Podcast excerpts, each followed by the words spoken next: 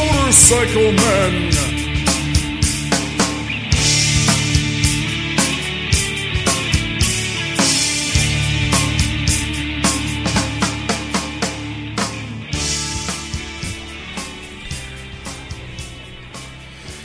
Hello, boys and girls. This is uh, Ted Motorcycle Man, episode number 60. Wow. big And 60. here we are in the, the V Twin Cafe here in the corner booth. My name is Ted, and I wrong way, and I hear I don't want to use that anymore. I, I, I remember the one you used to use was the um, what was it? Oh, the squeaky sound, the squeaky toy. That's yeah, there you go. that's that's better. Yeah, but wrong way with the scream. Yeah, I know. with the squeak. With the squeak. and uh, I am here with Tim Buck Two Hello. and Chris the Joker. So here we are, the brothers. We're in the uh, we're, we're at the V Twin Cafe here in sunny downtown Cranford. It wasn't so sunny today. Oh, was it was it? miserable today. Oh my god! uh, I was glad I was off. I poured like a bastard today. Yes, it did. Son of a bitch! It rained like Little thunder was nice. I Oh, you woke guys up- had thunder, really? Yeah, Oh, we it was didn't. have nice. No, we didn't. Have, it just rained. And I was sleeping too. I was just just about you to get up. lazy bastard! You. Made me stay in bed for another half an hour. What time? What time did you get up then? ten o'clock. Oh, really? Yes. Well, I got out of bed at ten o'clock. Yeah. you didn't wake up till 11, right? what No, I didn't. That's right. I got out of bed. I wasn't awake. time did you get up, Chris? I got up at nine o'clock this morning. ten to seven. Like, I got up at 10 to 7, yeah. Because one of us three had to go to work. oh, you poor yeah, I thing. know. Uh, I wish. yeah. It was all right. You know, it's, uh, it's a thing. But uh, I didn't ride today. How's you guys been? You been riding? Doing any No. kind of that? Haven't had time. I've Small been stuff working here and there. now. Nothing major. I've No, been working really? so late. Did you did you ride Sunday? Or this weekend at all? Yeah, I did, but I mean, not no, nothing. You know, usual Watchung Mountain. Run. Is it getting to, to that time of year where it's too cold to ride? Eh, no. you want to think about it for a minute? Yeah, kind of. I mean, I don't like cold weather at all. yeah, I know. I hate it. I Hey, you know, well, we can talk about it briefly, but and you did. And you so have you? When was the last time you were on your bike, Tim? A week ago, Oh, okay, yeah, I went to work one day. yeah, wow, But it's, like like I said, this time of year I have no time because I get I get out so late it's dark. and it's very dark, and I don't trust people over there driving over there. you can't trust anybody. well, during where the I'm, where I'm day. working, I can't trust them not to hit my bike if I park it someplace. They're they are just freaking animals. There's no yellow striped area you can park in. Yeah, well, it doesn't matter. No, it doesn't matter, right? They don't care. That's kind of like that lone cactus in the middle of the desert. Invariably, somebody's going to run into. They're the it, kind of right? people that if I park anywhere, they're going to hit my bike and say, "Well, it shouldn't have been there." yeah, right. That's that's it. That's you know, you can't win. So I'm I'm kind of That's the problem when you when you park your bike in an area that's you know technically is not meant for any kind of parking. right. because you that's ex- that's the world you live in because everybody will fucking do it but then if something happens you go oh the people go well you know i'm supposed to park there you know that you always have know, the and the fucking thing is- people go Right. right. against it right? And then you go. It's like, but the thing is, y- you as as a, as a bike owner, uh, and all of us, we can park anywhere and not consume a parking space. Right. that's exactly the way i look at it You know, we're not we're not consuming parking space. Look, you can park there. I'm not. pa- I'm parking over here. And this i is- generally have a problem i've said this before um i i don't like um i'm not a real big fan of taking up a whole parking spot with my bike no, I'm No, not not at either. all. It's stupid. because uh, and there, there's a, a, a number of reasons for it because people uh, the general retard public out there Yeah.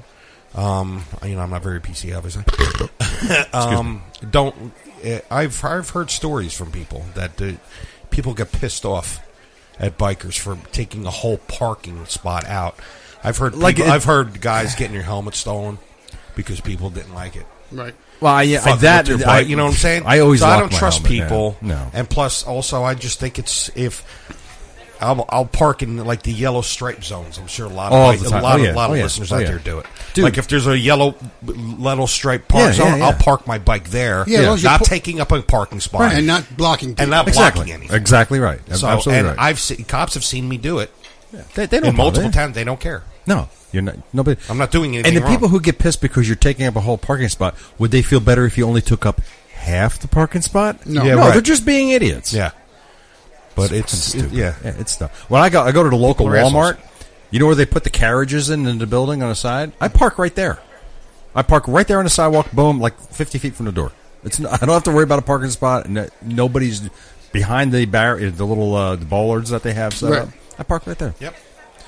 Anytime I go to a store, I look for a yellow striped area or some sort of sidewalk off the sidewalk and park. And tar- you know Target and uh, Right. uh, over by Clark, they have you know they're like the front door. Right. I pull my bike right on the sidewalk and I park off to the side. Yeah. I'm in nobody's way, and I'm right next to the door. Yeah, exactly. of course, that's all I, I, do. that's yeah. why I love having a motorcycle. Yeah, you just out People of the say, way. "Oh, there's ju- it's really packed over here, you know, where, any place. Yeah, and yeah, I'm yeah. like, I'm riding my bike. I don't care. I don't care. You can park anywhere I want. Park Yeah. right on the fucking sidewalk. I'll take it. I'll take it inside. Yeah, you know. but you know what? I always yeah, but I always lock, always lock my helmet on the bike. I don't, I don't, I never put my bike on a helmet without locking. Yeah, I can't remember who told me that, but it, I like, I, and that's that. That was the first time I've heard it from people. That uh, yeah, people get uh, there's just assholes in the world, you know. Mm-hmm. People get all pissy over something like, oh, boy, taking up a whole parking spot. Yeah, and they it's end up fucking before you know you stupid. come out and your shit's missing. And, Yeah. you know, people are just jerk offs. I know. Hey, uh, this episode is brought to you by uh, Audible.com. Get your free audiobook download, 30-day free trial at audibletrial.com. No slash way. Motorcycle Man. Over 180,000 titles to choose from for iPhone, Android, Kindle, and MP3 player. I just finished listening to uh, the latest book from Neil Peart. Nice. Uh, and I you know, have to listen to it, some of us. Let me tell you something about the here's here's the w- this book. Let's give a little sample. Here. Not only does he mean my drumming lord and God, Is this up? Lights go down, and I dash through that curtain and up the stairs to the stage. I am tense with focus and uncertainty, though equally focused on not displaying tension or uncertainty. People sometimes say things like, You look so relaxed when you're playing the drums, so in command. I can only laugh and say, Well, I sure wish it felt that way. Yep. Begin as you mean to go on can also refer to my intention to take a cue from the R40 Tour's reverse chronology set list and open this story with the final show. If I'm going to try to tell something about a 41 year relationship with Alex and Getty and a separate relationship with the music we've made together over those decades, it'll be necessary to do some leaping about in time, so why So as you can see, he talks a lot about in this book. He he, it's so, sort of like a memoir. More about the band stuff. No, he's no, but- retired. He, well, he yeah, pulled the, you know- he pulled the plug on him. He's done. The thing is, he went on like the first few chapters were about you know a lot about his daughter. He's got a five year old daughter, a guy who's sixty four years old. and He's got a five year old Wow. daughter. He talked a lot about her. Talked a lot about his relationship with his wife. He talked a lot about uh, Rush and the tour. awesome. and all that. And then the la- probably the last half of the book was all about his traveling between shows on the motorcycle with one of his uh, one of his partners that he rides around with. And the book left me with the sense of finality. Like it It's- definitely that's him it. saying he's done. with absolutely everything? with done. everything. Yeah, he You said know- he's, uh, like he can't do the, the he can't do it anymore. But it's not so much that he can't. He can. He doesn't want to. Yeah, that's there's not more of that. You know, and it's fine. Fine. He's 41 years. He in doesn't Rush, need man. money anymore. I guess. You know, No. no, he doesn't have to worry about money. But you know, and the thing is, is in, in even riding motorcycles, he's he's he's he's he's all about that. And that, and that was some, some really, it was a really really great book.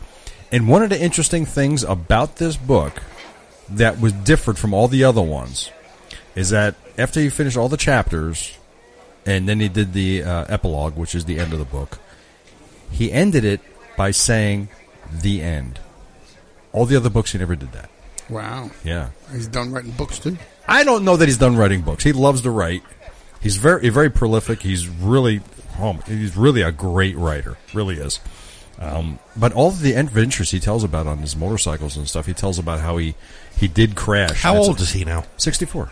Yeah, And he has a how old is his daughter? five. Wow, Yeah, he waited late. yeah, a little bit. So his life is all about that. About You his said he daughter. had a crash. yeah, he did, and he kept it secret for and nobody knew about it for five months Wow. because he didn't because they wanted to finish the R40 tour before they said anything. Yeah, he crashed. It's like he hit a spot of road. He was in. Uh, they were in Pennsylvania. so it wasn't a catastrophic crash. uh, he went down and he slid across the pavement. Uh, and I mean, catastrophic. He didn't end up fucking. No, he didn't. He, didn't- he, no, he was a little sore, but he didn't. You know, no road rash, and he was on loose gravel. And he says he kind of just like slid across the road on the loose gravel. Hey, I know how that is. and uh, but yeah, it was that. It just a bunch of other really cool stories in the book. It's it's really interesting. But like I said, I left the book feeling like, you know, damn, that's it. We're not going to hear anything else from this guy. That's we're done. Good for him, man. He's up, I mean, you know? he's like he's a, he's my god in drumming, and he's a legend. He, You could know? do, he could do whatever he wants. And he's a very humble man. He's very a very humble man. Oh, He- He, absolutely. does not. He doesn't want to. He doesn't want his picture taken. Nothing. He doesn't he's want not to an talk to any- attention whore at all. Not at all. He doesn't want any part of that whole thing. and, you people know. that, like people for years. He was I saw an interview. They thought he was an asshole, But and he it's, just- he's not. he's He's, not. just not it. He doesn't want Attention. he Yeah. just wasn't attention. You know. He appreciates Yeah. that people appreciate him. Yeah. His drumming and stuff like that, but he doesn't want to. He's a very subdued Yeah, individual. very, yeah, d- very. You know, so but it was a great book. I mean, th- that was I, I probably not going to be the last one. I don't know. Is he still riding? He still rides. Yeah, he does. Ah, but you know who- what? He's he he's, was focusing a lot of attention on. He has he collects cars too. He has, a- Where does he has- live? Um, He's in California. Okay. Yeah, Does he really? I thought he lived in Canada. He was. He came to the United States and he's an American citizen now. I, I understand Yeah, that, but yeah. I, I thought some of the, most of the guys still lived in Canada. They do. Uh, uh, Alex, and Alex. Getty still live in Canada. Yeah, they do. But they, you know, they they talk and they, you know, they he I tell you he absolutely expresses absolute he loves drumming, but he doesn't like having to. really, it sounds like, understand- you know what I'm I know I saying? can- yeah, I can Yeah, right? understand that. Yeah, it's just you know, you like, You know have it to is- do it. You want to do it because you want to do it, not because you have to do it. It- it's that's the whole point, and you get you get into a uh, you know legendary status like Rush. yeah, I mean, any any band. I mean, and then you're touring Yeah. constantly, and then now for 41 years yeah, of doing yeah. it. Of course, you're gonna get it that way. You're gonna be like, uh, Look, I always say this, and I- it's not just jamming. It's like, okay, we got to do a show tonight, tomorrow. Well, I tell the you next what, you know, day, like- the next day, the next day, Yeah. the next day, the next. It's like, well, you know, you listen to this, you listen to these books, and you listen to him, how he describes what goes on, and there was a routine that they had, and it seemed very comfortable, you know, and I was, but between shows, he's like, uh, me and David, or me and Michael, or uh, or or uh, one of the other guys, they would they say, okay, we we took the bikes out of the trailer. And, and then boom, they go. They, they they spend the whole evening or day plotting out the route where they're going, and they go and they just and they go see stuff while they're out there, and it's just Well, you know, um, it's really cool. I, it's it's why I we- heard that he also he he rode the bike a lot between shows. that's what he did. Like when Yes, you know yes. the one show was done, they pack Yeah. up and they and they're going to the Yeah. next venue. He would ride his bike instead of Yep. taking a tour bus. Yep, uh, one of his books, Roadshow. That's what it was all about, man. The- The whole book was about that. And the last three books was a little bit of everything. But I have yeah. to listen. to Yeah, I'm at telling least you, one of gotta. Yeah, I- they're, they're, it's Hey, you worth get a it. free download. yeah, yeah, it's, it's worth it. It really is worth Yeah, it. how you know? Oh, long? How long we been st- telling that myself, Jesus, and I my don't God. do it. Not, as- not as Yeah, long as the the road road ID. Damn it! One of these days, I'm gonna get a fucking road ID. Speaking of road ID, Woody's on his way to Ireland right now. wow, nice. Yeah, he's on his way. To, I, you know, and the thing is, I don't know who he got passed off to, but the the last gentleman who had him, uh, Alan, uh, said that he, he he gave him, and he's probably on his way to Ireland. I, you know, Ir- we didn't Ireland. Ireland, yeah, we didn't know if he was going to go north or south, and I, I, I Have you got any re- recent pictures? uh, just the last ones I showed you guys last Oh, that's time. it. Yeah, that's it. And They're, po- they're on the website now. Uh, I expressed interest for Woody to go to Amsterdam and, and hook up with a hooker. Uh, that would have been pretty cool, but, but no, we don't know. Well, he It's- turned Smoke a into a- dube. yeah. yeah, it'd be great if he if they turned if they turned Woody him got into a, a, drudge. then they turned him into a dildo. Put a camera on the end of it. You know, but then, wow, you're an artist. Wow. You really know how to paint a picture. man, oh, Yep. man. it had to go there, right? Yeah, like a like a like a flashlight. that would be an adventure for Woody. oh my god. oh, here we go. that would be an adventure. an, an adventure? That would be hell. for- no, but he would. You know what? He would die right there because no one would touch him from that point on. He'd be very he would- drippy. he would never go anywhere. And if he did go anywhere, it'd be go like, why does he smell like fish? Yeah, yeah. ah, fish. He's gonna come back looking like one of the Walking Dead. Oh, Yeah, yeah, God, see? This episode brought to you Comes by back with herpes. he's, he's gonna be in a plastic bag for the rest of his life. Yeah, yes, that's right.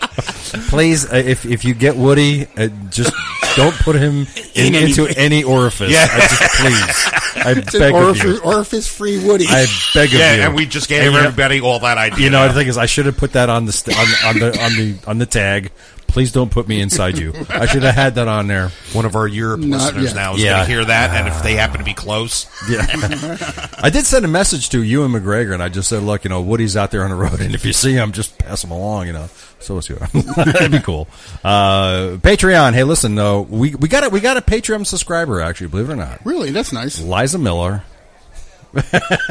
is it? Yeah, yeah. Lies. Liza. Yes, I believe it. or not, I swear to God. You know, so we have our Say first. Liza Minnelli. no, yeah, Liza Minnelli. No, we have our first subscriber. So Thank uh, you, Liza. Thank you, Liza. and Uh, we're gonna start. Uh, we're, gonna, we're gonna start doing some stuff now. You know, just putting things together. I got the uh, Ian from Stuck Up Sticker Company in Tom's River is gonna hook us up with some stickers. So we're gonna have some stickers made. We're gonna get those out.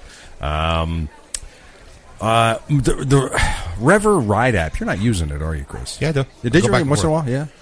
back and forth. I, told you the one thing that the only Yeah, the you know downside what? that I, I didn't like to it was the Um, you can't post it on Facebook. and it was the, the yeah the You can. no you can post it on it but You I, can. I I like map my ride when you post it on there it posts you see the the actual visual uh it gives you all the, the layouts of you know, the map Well, and- Lockie was telling Lockie from River was telling me that you you can, and you just have to click on. There's a share button. You click on the share okay button. you're I not don't know. listening to me I hear you, but you're get. Uh, but you're Rever see- does it and I Yeah. know that Yeah. I've done it I've shared a thing off Rever but if you find that on my it was only from about a week ago look at it Yeah, it, the kind of thing it posts up is almost like a link that's all. It's just a link. You're saying? Yeah, so it's like it shows like oh, went for okay. a ride, went for a ride, wherever, blah blah blah.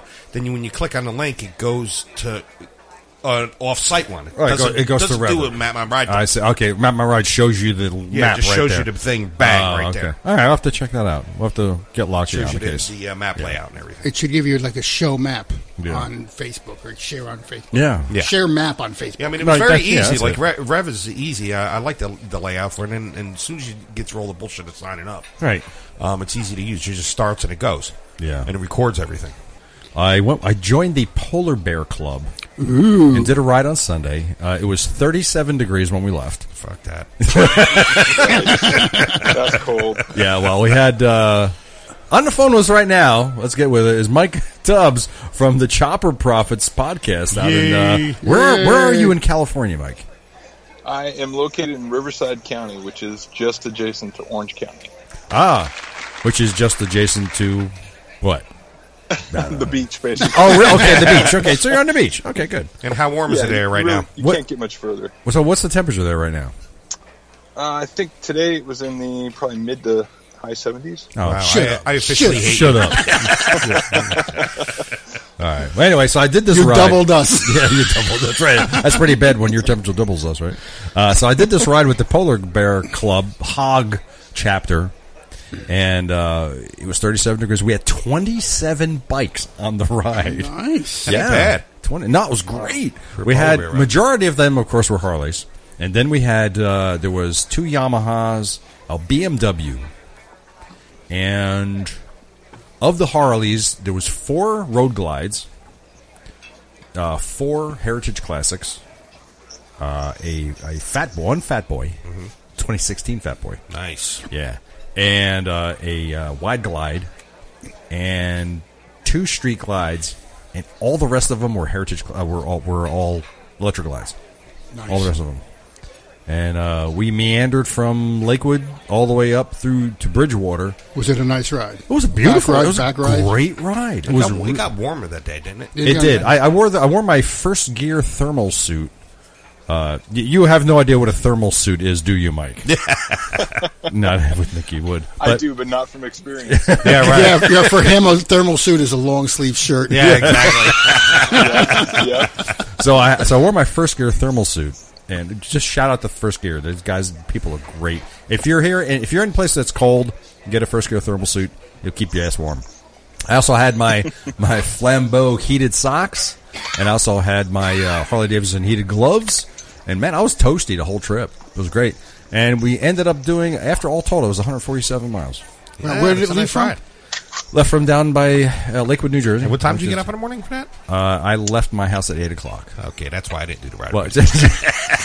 Well, well, it, it took me. Uh, well, You okay over there? Yeah, yeah, you fucking tuberculosis one over here. so anyway, I um, I actually actually I'm sorry, I left my house a quarter after eight. Got there. It took me 15 minutes to get dressed. That's crazy. You know, it's because I put the suit on, and then uh, we got we hung, and then it was it was great. What a, it was really really a great ride. I, one thing I did notice that these guys just they do, but they don't. Some of them don't understand the staggered formation. You know, That's an inexperienced ride. Hey, They probably that's don't do like- a lot of runs. Now, are you talking about now? Are these Harley drivers that don't know to? yeah, stagger? there was a couple guys that just Anybody didn't get it. They, yeah, they I've just seen didn't get it. guys from all Yeah. all bikes do it. Yeah, they just, they, that they don't just didn't know. get it right. And then you had the I- nothing. And maybe Mike, you can agree with this. There's nothing worse. There's nothing worse than a timid driver in a car. But when you got a timid dude on a bike, Oh, that's dangerous. you want to hit him with a pipe. Yeah, Yeah, they should be in the back. yeah, absolutely. Oh my god. So I had I called him Mister Scary because he was he was right in front of me to the right, and he kept about I'll say a three car length between him and the guy in front of him. You know, and again, we're riding staggered formation. I don't want to pass him because then it'll be all out of order, and then my God, my OCD will kick in, and you never know. But no, it just and he took his turns really, really wide, really wide. it was scary, but anyway, but it was a great ride, and I had. Uh, you should have seen me. I was all hooked up. I had my uh, GoPro on my handlebars pointing at me. I had the TomTom Bandit action camera on my helmet. And then I had the microphone and everything, and I was actually doing a video blog while we were doing it. I'm going to have that, uh, that up on, on our YouTube Yeah, let channel. me know so- when you post it. Yeah, and then, uh, of course I had my GPS, and I had my I had my chubby cups with my with my teacup in it. So I was like, I had so much shit in front of me. You're like, where is this guy going? It's like I I was just going down to the 7-Eleven, so I was like loaded up, and um, but it was a really really great ride, and I tell you, it was really lovely. It was like 147 miles. It was really good. How many polar bears did you save? None, no, but. uh Any women? just uh, people, uh, just w- women that were riding uh, pillion. That was it. No, no riders, no women riders themselves. Really? Yeah, How many were there? How many women were there? four. Should have been a big number. No, wasn't. no, twenty-seven bikes. We all, but still, that was a great group. It was a really nice group, you know. And of course, we went from here to there. To uh, we stopped at a fast food place. And, you know, quick check it was a quick check, just to get some munchies or hang out, whatever. And Twenty-seven bikes in a quick check parking lot. yes, it was. Might a have been one of the big ones. Yeah, it was a big one. It was one of those huge ones. Just like they ever see the big Wawas. Uh-huh. You know what a Wawa is, Mike? I do. You do okay. So you know, I so do. okay. So they had one. uh, It was like that, and then we stopped at the Eagles Club over here in Bridgewater, and there had to be two hundred bikes in the parking lot. Wow. They had something going on there. You know, I don't know what it was, but There was a lot of things going on on Sunday runs and stuff. There was Yeah. one around here. Uh, Toys for Tots was apparently Sunday. Um, I missed completely everything. you did. so, uh, it's- but getting into something, Mike, you'll know nothing about this, but there's this company that makes these heated gloves. the same company that makes the, the heated socks that I have, they make Yeah. heated gloves. They're battery powered. They, they they'll last five and a half hours with a full charge. Wow, that ain't bad at all. Nice. No, and the gloves are eighty bucks. What kind, uh, Just regular, like what? C battery? The double No, no, no, A? no. It's a flat battery. Oh, it's like a watch battery, big It- watch no, battery. no, no, no. It's about as big as a credit card, and you plug it in, and it'll last five and a half hours on a low setting. Mike has air conditioned gloves. I would doubt it. Probably has air conditioned suit. Oh, we're, we're trying to shed. We're trying to shed clothing out here. Um, Oh, You shut guys- up! Hey, shut up! That's the point. Yeah. that's what I like. I and gotta uh, get to the Flambeau heated socks will last eight to ten hours on the low setting, and that's just something they get eighty bucks. If you want to keep riding it, you got to do. And by the way, Memphis Shades. I was looking at the Memphis Shades website, checking out what they have. They now sell hand guards um, for your bike. Hmm. break. Yeah, I never thought of looking up the. Hand they guards do. For my They bike. got the hand guards uh, for Harley Davidson for any bike. They make them. I'm still and I trying was, to solve the shield though. well, I tell you what, and here's the thing: you got to take some measurements of that. You got to take some measurements of your he- of your headlight and of the mounting point. Now, is that a nine inch headlight you have on there? Ooh, watch there, baby. It's got to go there. It's got to degrade there, doesn't Uh, what'd you say? If I what? it? so you just heard nine inch, and you just went off the, off the deep end. That's all you.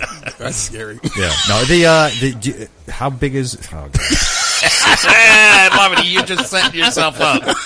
I love I, I could ask you: Is your headlight nine inches? I, I don't know. what kind of headlight do you have on your bike? Is that the Road King Um, That's, headlight? it's called the the freight train. It's the custom light, the freight train. Okay. You Now, got to do you- measure. you- You, measure your freight. You got to measure your freight train. Okay. Because what they because they have like uh, five or six different designs for the cutout where the headlight is, and then also the brackets. Here's the here's the thing Mine's about the this. size of like a, uh Road King headlight. That's what I which is thought. big. Now here's the thing with those things you you buy the windshield, but you have to buy the mounting kit separately to mount it Oh, God. because they have to set it up. For I don't you. want it. Well, that's that's your only option, bro. That's your only option. and it still comes out to like two hundred dollars. No, no, No, because it's I not- overthink. I've been overthinking this. Basically, what I have to do is, it's quite simple. Move to Florida, and then you don't want Yes. me to- But then, it, but you still need to keep the bugs off your face. right. Well, especially on Florida. yeah. Beca- Imagine getting hit in the head with a cicada. Uh, oh no, the palm metal bugs. The down palm- there. oh my god, I would scream like a girl, jump off my bike. Do you have to? Do you have to deal with a lot of bugs there, Mike? Uh, you know, not not so much in the city here. Um, I've, the only time I've encountered bugs is you know riding out to like Arizona or riding up north or someplace. That's about it. But they're they're we don't have bugs like Florida or like back east. Yeah, See? yeah. Wow. Thank God. Well, that's that's the thing. So i- what you got to do is now they have like I just have to buy the shield eight for my bike eight different colors, and Right. just have it cut. and have it cut. Well, no, you won't have to. Like if you get one from them, if you measure your headlight, look at best thing to do is get on the phone with them. You, you don't have your bike with you, do you? Mm-hmm. No one. Not tonight. You, did you ride your bike? Okay.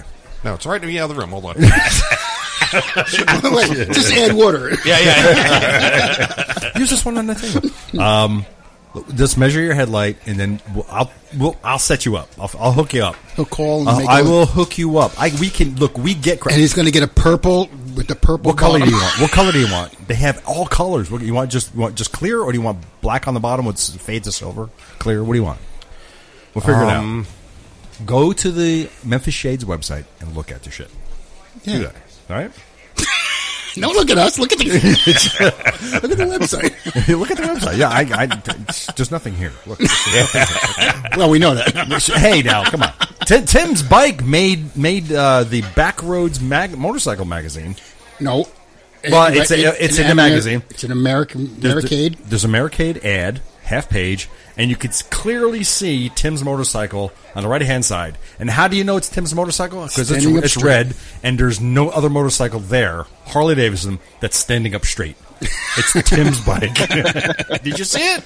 Yeah, yeah. I saw it. And you could see my fender, and then Chris's bike is behind Tim's bike. So I got a, my bike's got a low profile. That's yeah, why. it is. So. Um, You're saying yours is under mine? I went there. So f- the people at First Gear, I had contacted them and I said, "Are there any tank bags?" Because they they know who we are. I said, "Is there any tank bags that can go on a Harley Softail like we have?" The guy says, "Well, yeah. Look at the look at the thing." I said, "Okay, with this?" I said, "Well, it's- well." He goes, "Do you like that?" I said, yeah, that was cool. He says, "All right." So, and I said, "No, do you have like tank bags?" I said, "We got yeah, fine." He says, "Pick two. So I said, well, I, I, I like this, and then I like the tail bag. This is pretty cool. Now, how much are they? And I said, well, there's 140 something dollars for the tail bag and 109 or 19 for the tank bag.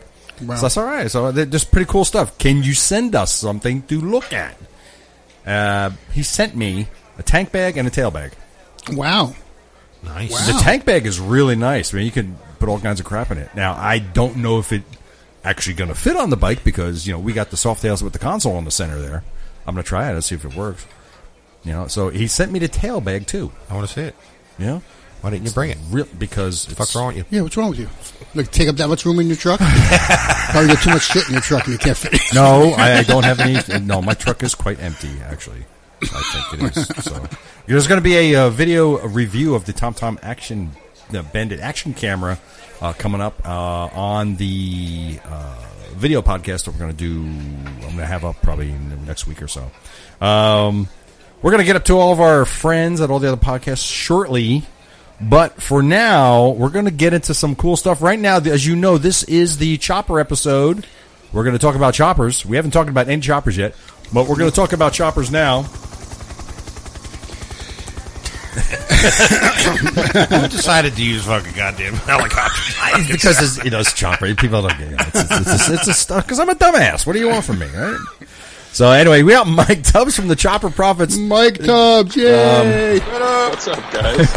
on the Chopper Profits po- podcast out in apparently uh, Orange County, California. So uh, how you doing, Mike? I'm doing pretty well. Yeah? Sounds like you, you guys are doing fantastic tonight, though. Well, Yeah. you, don't, you don't know us very well. So, it's all right. So uh, we're uh, we're going to tell you tell us. I'll tell you. Let's get let's get into this. You know what? One of the things I am uh, as usual, as usual here on my end, I am completely unprepared.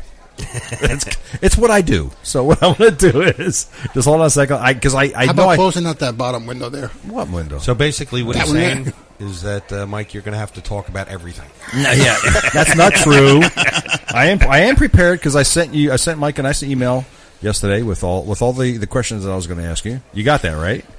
I did. All Would you like 100 me to- Would questions. you like me to question myself? Yeah, yes. yeah. I was going to say question you yourself. question yourself. We're going to go ahead and get something to drink, and you get but, and ho- try to have that interview done in about twenty minutes, and then we'll be back. All right. You got it. You got it. So, Mike, tell us a little bit about yourself and how you got into bikes and all that.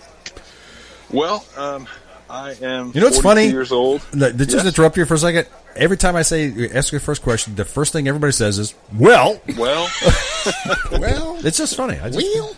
well, so continue. uh, well. I'm, uh, I'm 42 years old. I grew up in Southern California here. Um, Lucky you. I yeah, I had the opportunity at a young age to um, fly back east to my grandfather's farm in Georgia, southern Georgia. All right, sorry to hear that. So I spent a little time. yeah, Mm. is this before Walking Dead? yeah, right.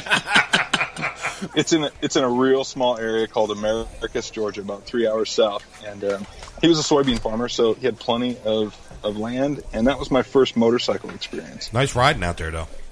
It, you know, it's flat and kind of. I guess there was some trees and stuff, but his he had like a hundred plus acres. So Cool. Um, I remember he had an old Kawasaki 100, like Cool. probably a late 60s, early 70s model, Nice. and he had a, a trail, a Honda Trail 70. And I wasn't big enough yet to ride the, the Kawasaki, though that was my goal. Um, so I, I started riding motorcycles on that little Honda Trail 70, and it didn't take but probably about I don't know 15 minutes for me to get overconfident. And um, Oh yeah, I, Overconfident. okay, I know where that's going. I stayed on that thing pretty much the entire. I think we were there for about uh, three months, two months. wow. and uh, I just rode that thing. Pretty, I didn't destroy it, but I rode it into the That's ground. We you had got a- your we had a bug great there, time. so to speak. Yeah, Yeah. Um, And yeah, bugs. speaking of bugs, yeah. That's the one one, one you caught. I feel I feel terrible about this, but it is part of my my motorcycle riding history. Uh, my sister was on the back; she's like two years younger than me, and I was riding her around on that thing. And we parked it up by this. They had an old like kind of a plantation uh, house, like a big house, but it was used for like storage, and it was falling apart. So we parked it there to, to go check out the house, and I didn't know that I had parked the thing on a red ant hill. Oh. Yeah. Oh. my poor my poor sister. She, I you know I saved the motorcycle and her. I think to some extent, but just um, you know speaking of bugs. So yeah, that's that's where I got my riding experience. Um, but I grew up riding uh, BMX bikes and jumping and building jumps and all that stuff. So so you're one of I've those always been crazy on- guys. well, not as crazy as they are nowadays. Jeez. Yeah, I know. Um, we were pretty stoked to you know be able to jump a set of doubles or something, or be able to. Uh, do a tabletop or a can can type little trick, and now these guys are just—they've taken it. He's to- talking Oh, a funny yeah. language. Yeah. I don't understand what he's saying. Yeah, the all stuff they do now all is the BMX amazing. guys do it. Yeah, Yeah, it's it's insane. I mean, they've taken stunts to a whole nother level. So, but I grew up on two wheels, so riding we we rode bicycles. Literally, I would probably ride ten miles easy a day on a little BMX bike. Wow. and, uh, not All right. really thinking. That's about cool. it. Yeah, we just r rode everywhere. So, motorcycle. After I got the bug for a motorcycle, um, I I wanted to pick up a bike. In fact, I knew the moment I got back to California, I thought someday I'm going to own a Harley because I knew what they were, I knew what they looked like, Right. I would Right. ridden one, and um, you but were that thinking- didn't come to fruition for a long time. So Wow. So you got to California, and what did, what was your first bike you got when you got back out there? Well, I didn't have a bike for a long time after I got back. I, I think I was about 10 years old, 11 years old uh, after we got back from vacation. Mm-hmm. And um, I didn't get my next bike until I was 18, 19. I bought a, uh, it was a 1987 Honda VFR 750. So it was Nice. a big old Wow. four, four cylinder water pumper. Little, the first of the crotch rockets, I guess, so to speak. Yeah, that's a fast bike. ah. Yeah, it, it was a lot of fun, and you know, it was it was more bike than I could really handle, but um, I was down and determined to try. Isn't that the only? So- way, isn't that the only way to do it though? Is to get something that you really can't handle and try to have fun with it. Yeah. Yeah, I just tried to. I tried not to roll too hard on the throttle, but you know, as you gain confidence, you start doing stupid stuff. But thank God, I never laid it down. Um, I used it mostly for commuting. I would. I was working in uh, a place called Fountain Valley out here, which is probably about I don't know 10, 15 miles from where I was living at the time in, in South Orange County. Yeah. And I would I would ride to work on that thing real early in the morning. Worked an early shift, so I was off around two thirty in the afternoon, and I'd cruise that thing home. Wow. Look at you riding your Yeah, that- motorcycle to and from work.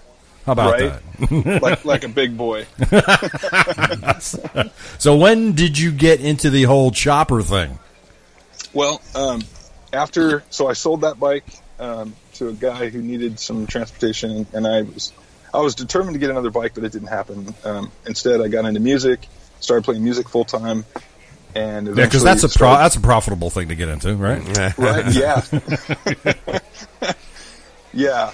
Uh, I'm going to be more specific next time I request in my my prayer uh, to make, make music, make music as a or make a living as a musician. Uh, Yeah. yeah, that's just next time I say, you know, be wealthy as a musician. or Yeah, something. exactly. But I ended up um, on tour. I ended up making it a point to stop at most every uh, Harley Davidson dealership that we could find. Hold on, Oh, wait, because wait, wait, wait. You just- went on tour? Who'd you tour with? Uh, we toured with a bunch of different bands. It was th- our band was a, a general market band. We started out playing, you know, here in in SoCal. Mm-hmm. Uh, played all the, the clubs, the whiskey, the Roxy, all that stuff. Probably nice. um, Wow. late '90s to early 2000s, and then That's we cool. finally went on tour in the early 2000s. and we Ah, okay. we got to play with. We didn't tour with, but we played with bands like POD, um, Papa Roach. We played a show with. Them. Oh, nice, cool. Uh, I think we played a couple shows with Head PD. Um, there was a lot of bands that we had an opportunity to be on a similar bill with, but Right. touring wise, we went out with some. Um, they were bands that were kind of known within the uh, the Christian music industry. Right. Um, we had a hookup with some friends, and we got ended up um, getting into that industry, and, and it was very profitable. Um, it was definitely easier to play than just setting out and playing, uh, you know, clubs on your own and paying for everything. We were we were able to subsidize playing, getting paid to play these Christian shows for youth groups and festivals and stuff. Oh, And wow. We'd go we'd go play bars and stuff. Somehow I can't see heavy metal going over real well with a Christian group.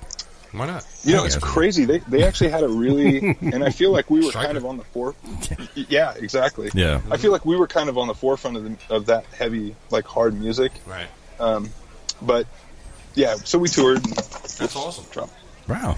yeah, so we, we toured and had a good time. And then um, while we were out there, we just we made sure to stop at different dealerships and and uh, I would always pick up something like a lighter or a bandana or something. But you didn't buy a bike, though. Uh, no, could not on a musician's salary could not afford. it. No, really? Yeah. What instrument do you play? I played, uh, I sang, I wrote, and I played guitar for the band. Nice. No, Oh, one of those guys. It's- Yeah. She kind of like you did. Information's uh, you're, you're welcome to go check out the stuff. It's I think we got a you- uh, a video or two up on YouTube, and there's a Wikipedia page for us. All right, send me a link to that. We'll go. We'll all check it Well, out. what's, what's the name of it? Sure. The name of the band was called East West. It was um, it was the name of the band was taken from a, a guy who had started the band. He kicked everybody out, and then me and him hooked up and started writing music. So we just kept the same name of the band. Wow. Okay. When you say hooked up, Not in a nine and a half inch type hookup. all right. So let's get back to No, the bike. So, so, so you never bought a bike when you were on tour. No. So when I got home, um, we were pretty much set to record another record, and we thought, um, well, I thought we were going to do that. We worked hard at it, and eventually uh, the band just kind of came to a standstill. Uh, but that was after like a 15 year career of actually working hard at it. Wow. Yeah. Nice. So, I mean, we only toured for a couple years. So when I got back and started working full time again, um, a few years passed, and I thought, you know what, that it's time. Um, maybe it was a midlife crisis, I don't know, but I Yeah. thought I'm getting a bike, and I ended up um, doing a little research. Not enough, because if I had, I would have not financed a bike. But I ended up uh, finding a bike that I liked. Um, I sold all my music equipment and also my car at the time. I had a little Honda Accord four door. Yeah, because they're Sold big that bucks. thing. Those cars. Yeah. I sold it to my neighbor for like 900 bucks and it was really cheap. Does so- he still talk to you? Uh, I don't. I don't know. I moved away. Oh, yeah. Smart. See? Ah. He did. He sold it did. and moved. It was. It was a great car. All right. It, it kept him. So, so I, I went down to the dealer and uh, picked up the bike, and it ended up being a, a 2003. It was between two different bikes actually, but I'm glad I got the one I got. Um, I got a 2003 Softail. It's a it's a Deuce model, which is Okay, yeah. generally it's a pretty ugly bike in my opinion. I don't like Deuces. You know, it's funny you should say that because one of our fellow podcasters, that's what he rides, a deuce. yeah, I mean stock. I don't I don't think they're good looking bikes. That's just me. Yeah. Um, but but my mindset has always been I love late '60s, early '70s choppers. I mean that to me is like if I could build a shovel head, then I would probably go with actually a mid '60s. I'd get like a '66 uh, shovel and build that thing out. But that takes money. Yeah. So, so I, I ended up picking up the, uh, the 2003, and it was it was actually a really sweet deal. The guy who had had it previously was used. Um, he must have rode probably about a thousand miles a year Oh, jeez. Uh, if that. And so Wow. I picked it up for, what, almost five years ago. Yeah. Um, so it had like 9,100 miles on the bike when I bought it. Wow. And um, yeah, and now it's got like 30, I don't know, 37, 38. So Oh, so you're riding it. a little bit, yeah. Just a little. all right. So tell us about the Chopper Profits podcast. What's that all about and what inspired you to get into that whole thing? Sure. So um, it didn't come around right away. I, I think, like most people, um, you know, I like to try things out. Uh, motorcycling being one of them, music being another, and I generally stick with stuff that I like. So after getting the bike, I thought, well, I want to ride with people. And when I kind of looked around at what was available, I had I had friends at the time, acquaintances that were in motorcycle clubs, one percent clubs, and um, and then I knew of the Harley owner groups, but I thought to myself, you know what? I I respect both of those entities for what they are. I just I'm a little older and more established. I'm, I'm married. I have three kids, uh, full time job. I don't have time to prospect uh, with a one percent club, and um, and I I don't know that hog is really something that I want to do because I'm just not that they have a culture unto themselves. You don't want to be So a I was- hog. Yeah, I just I I don't know. It's kind of its own culture, right? You ride out to to the Harley dealerships, you do the dealership stuff. Um, Maybe there's some other rides that go on, and they do some great things. Again, my point being, just kind of those two cultures Yeah. weren't really aligned with what I wanted to do. Um, but I started doing some searching around on the internet, and uh, I came across. I don't even know how I came across them, but I started coming up with like these homegrown small businesses, you know, putting together like I I think it started with like stickers, and then it was some other stuff, and it led me down this kind of I don't know, real thin hallway, so to speak, where I was introduced to um, my first experience with guys who were building bikes and modifying bikes in a way that I had only read about in magazines and not really experienced. Even though, like, uh, I think you asked the question um, in the email about, you know, certain uh, builders, modern day builders, Yeah. um, those guys were doing their thing, but this was a special way. You know, this was like a guy in his garage or a little small shop up in Signal Hill in Long Beach, and um, I met these guys. We went out to their like one year anniversary for their shop opening, and um, the name of the shop was called Iron Cobras. The the guys still doing some great stuff out of there. Um, but just got to talk, and here my wife and I roll up on my bike, um, pretty much stock with our leather vests and um, I think actually my wife was much cooler than I than I looked. I looked like I just rode out of the dealership. Why the wives are always far more cooler than we Yeah, they are. got the, you know, the women got better clothes, but that's for another show. right, right, right. That's the special edition. yeah, yeah. Um, That'll So be we for our rolled up and I Patreon s- subscribers. why is the paid stuff always better? Dang. it. I, I, So we rolled up, and I see all these bikes. I see these, you know, a bunch of iron heads that um, older sportsters.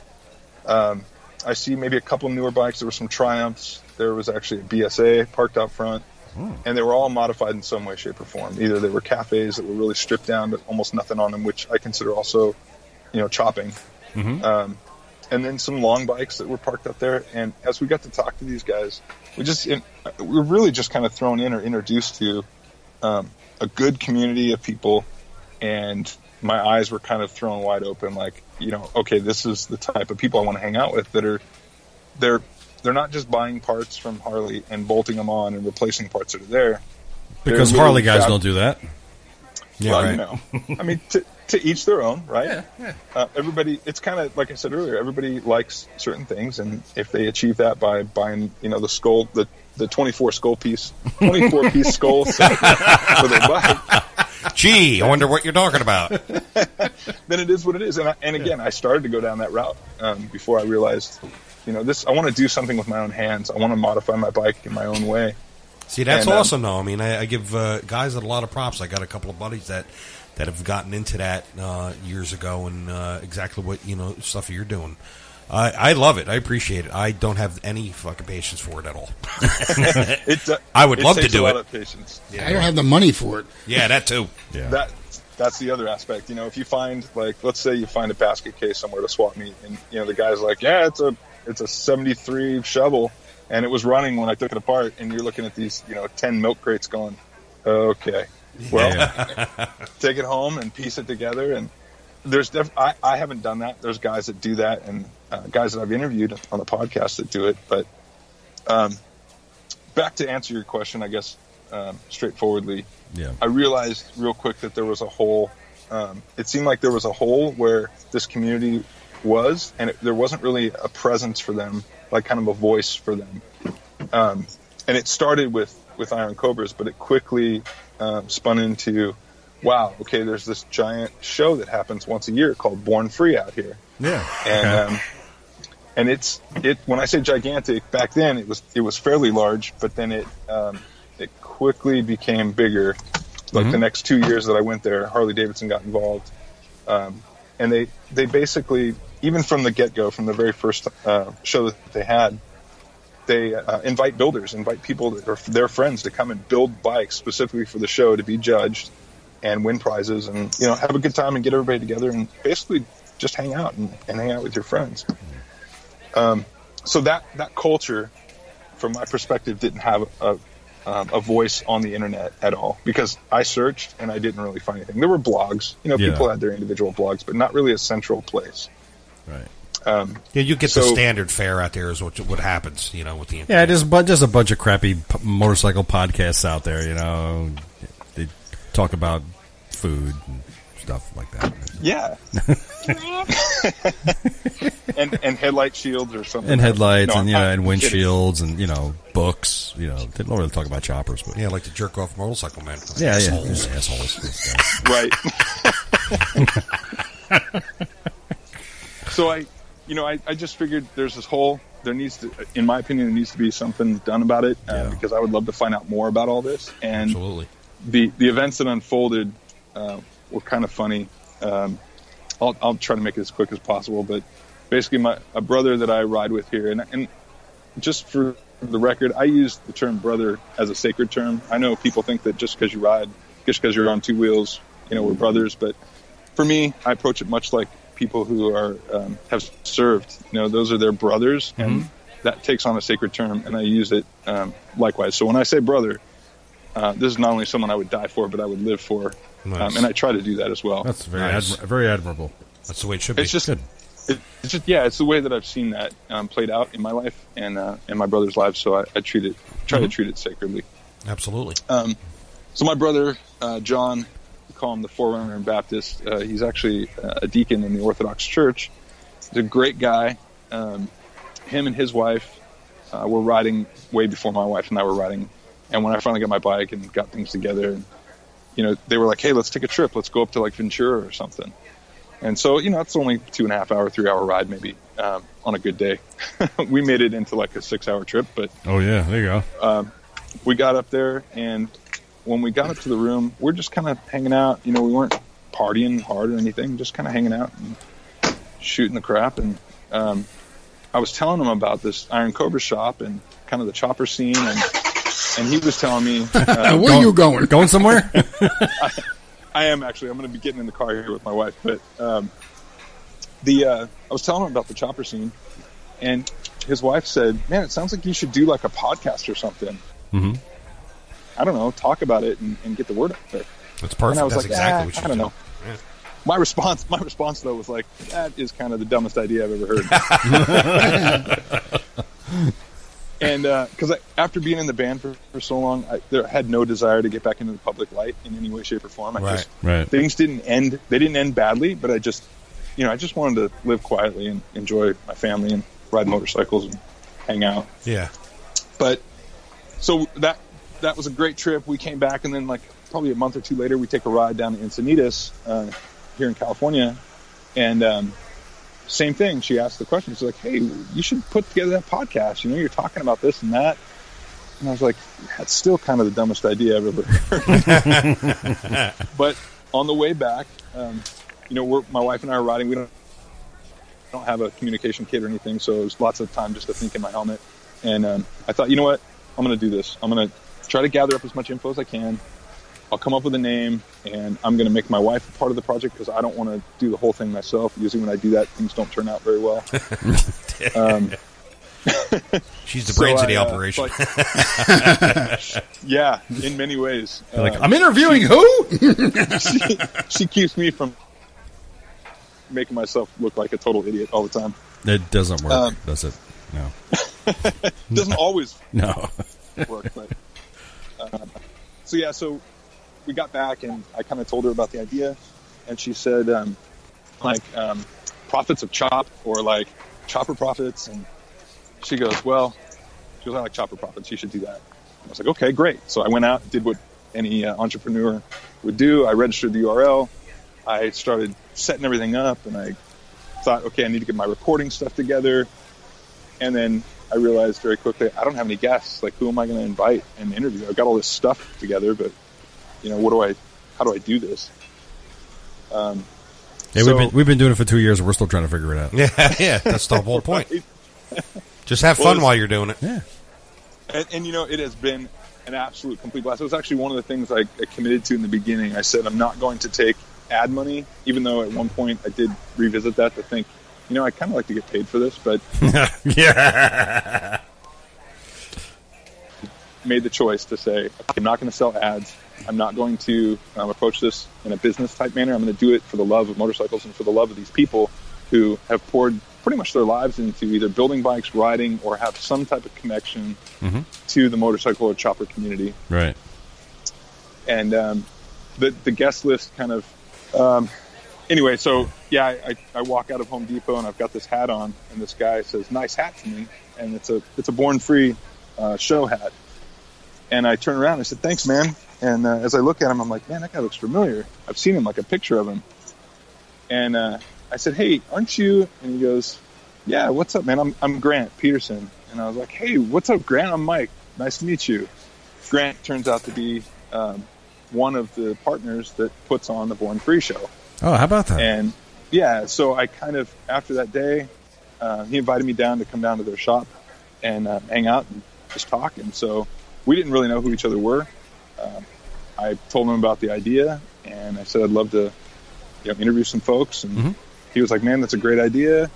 And uh, we ended up not interviewing him until way later on in the first season. But Wow. That's cool, though. I mean, it's how it happens. So that's how you Yeah. got started into the whole podcasty thing, yeah, doing the whole chopper thing. And now the chopper culture. It seems to be like well in the public eye there's some sort of like a rebirth happening. Now did it, did the chopper culture just die or did it just fade into the background? Well, I think that like all good things that people get involved with, it um, it has a tendency to fade. Yeah. Um, Like you know anything. when pri- yeah priorities you know take over where um, maybe family or whatever. Even even the guys that are great builders um, at some point you know they had to refocus to pay bills. You know? Yeah. Because paying bills is So, important. I, apparently, um, what I um, what I've seen, at least, I feel like I've gone through kind of the resurgence of of chopping or choppering, however you want to call it, and um, but then also um, on the backside of it, um, people are still building. And now there's you know guys that are more into dynas and dirt track bikes and um, and all those types of, of bikes. So choppers are still there, but the focus it seems like hasn't really uh, in the in the mainstream part of it. When I say mainstream, kind of like the chopper scene. Right. right. Um, You it need isn't another chopper fully movie. focused on again. Well, they, they- Yeah. now the now the chopper culture is that It's always there. I yeah. think it just goes up and down over the years like anything else. But is it Mike? Is it having difficulty getting a foothold in the mo- motorcycle community?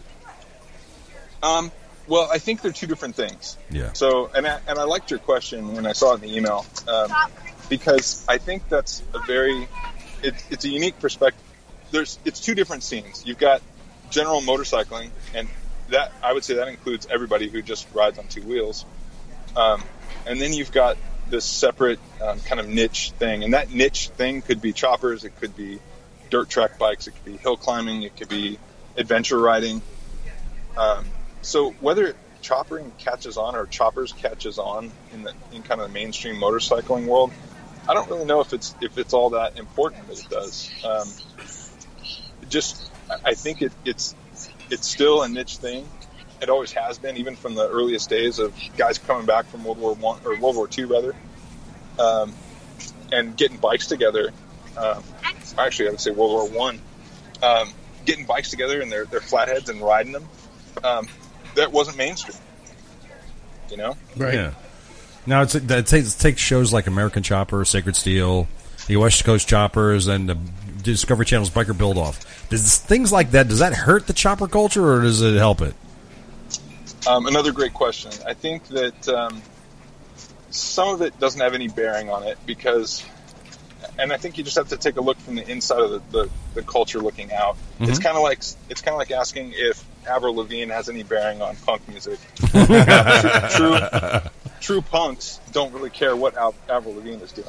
You Yeah, know what right. I mean, um, and so from the, the culture or from the scene, um, guys are going to do what they do. I know a family, um, and anybody who's who's been around the chopper scene, at least in Southern California, would know this family, um, the Stopnick family, um, Big Scott and and his kids.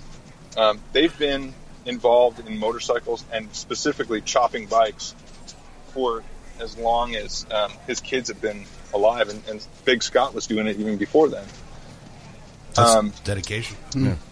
Yeah, and and there was generations before that too. So these shows, um, like I, I want to pay respect to a couple people. One, um, Jesse James, you know, is is an easy guy to pick on in a lot of ways, but he is first and foremost uh, a metallurgist. You know, he's a metal worker, he's a fabricator, um, and he used that to to kind of launch the designs of, of West Coast choppers, and obviously with a lot of people because there's a lot of people who are in this scene um, who build bikes and and are friends. When I say scene, it's you know really there's a core group to the community, Right. and all these guys kind of know each other, um, just like uh, the guy from uh, Sacred Steel. Um, gosh, I can't think of his name right off the top of my head, but he's he's been a member of a motorcycle club that was started Yeah, Jason Wilson. Yes, Jason. Um, he he was is a member of uh, Douche LaRouche Motorcycle Club, which Yeah, was right. kind of started as as a, I, from my understanding, as a joke kind of you know group of friends, but it blew up and you know now they're worldwide Yeah, so these these guys um, they play, they have played a part, and even anybody who says that maybe they hate Jesse James probably has never had an interaction with him. Right. Um, specifically, they probably just go off of what the media says. I've never met him, but I can tell you his metal skills are outstanding. I mean, he oh, I've got- seen a lot of the cr- stuff he's done. It's just absolutely Yeah, fabulous phenomenal work. work. And people that Yeah. talk shit like that, those are people just you know oh, you know chomping at the bit, trying to you know whatever. Well, we didn't establish. do- Right. Do you have a chopper of your own? Well, let's define chopper, I guess. Um, I don't have what I would consider a chopper, but I, I did chop my bike. Um, the, you know, it's an anniversary edition, 100th anniversary, and one of the first things uh, I did was started cutting stuff off of it, and um, people freaked out at me um, because they were like, "Dude, it's an anniversary edition. What are you, you doing?" and I'm like, I, I "Well, would have said there that was- because that's what I got. if there was only you know uh, let's say 1500 of them made i wouldn't have cut it up and hindsight i should have just taken my tins off and replaced uh, you know with some stock tins and, and done my own work on those before but like most guys that chop stuff they don't have the money to do anything so you chop what you got you know All right. so I, I did cut up my bike a lot. Um, I've stripped it down just about as lean as you can go. I, I think there's some more stuff I could do to it, but I'm entering the old man phase of my life. where I, I kind of enjoy comfort. Yeah, comfort's So- good. Uh, it's not a hardtail, but you know, being a softtail, I got a lowering kit on the thing and cinched down the preload on it um, as, as So much it's a little. as I could go. It's a little stiff then, right? Just a little bit, yeah. And I bought a Lapera uh, bare bones for it, and it's just I've ridden it to Arizona and back and all around Arizona, and that is just not a long ride seat. So Well, Uh, you know that, that's that's it was a question that I was going to ask. I'm just going to ask you now. What is it w- about making a chopper hardtail? Because that's yeah, as you can say, you know, it's it's not a long distance bike when you do that. yeah, I I think it's the nostalgia for for uh, first and foremost. I guess. secondly would be um, like identifying with uh, well first of all you want to build a period correct chopper i know this is kind of a, a buzzword within the, the culture and guy, a lot of guys make fun of it you know being period correct you buy a 66 shovel you restore it all to uh, period correctness Right. and now it's worth a lot of money Right. right? Yeah, Yeah, but man, um, what of about course. what about going beyond thinking outside the box and doing something to advance it to s- to fit now's way of thinking? You know what I'm Yeah, saying? no, that's a that's a great question. And I think some guys have. Um, there is, I think when you look at choppers, if you- if you look at the history of choppers, in the early days, you just did what you could with what you had, right? okay. If you were a welder, if you were sheet me- into sheet metal, you could fabricate some stuff. Guys used you know trailer fenders instead of fabricating their own fenders. Um, you might customize a tank. You might make you know extend your front end. Um, but a, a direct answer to your question is um, when you look at. Uh, I'm totally going to flake on his name right now. I can't believe this. He's kind of a mentor to me. Um, oh, uh, John Harmon. So if you look at John Harmon, um, him and Right. Bill, I can't remember Bill's last name, started uh, Executive Choppers. Um, Right, But yeah. back in the early days, uh, back in the early days, John, you know, was working on something, designing something that basically would take choppers to the next level. How many guys with a long front end, you know, could let their hands off the bars while they're riding, pre- you know, pre Harmon front ends? Not very many. Well, yeah. Well, he he he developed that uh, shock, the, not the sh- the shock type, uh, ex, um, long. The, the long bars. You know what I'm saying. I do. The way raked And- out and ones, he- yeah.